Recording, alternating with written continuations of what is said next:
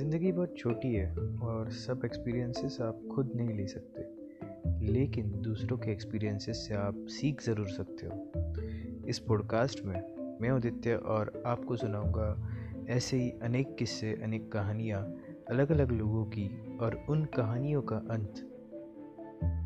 तो सुनते रहिए ये पॉडकास्ट और सीखते रहिए अलग अलग कहानियों से।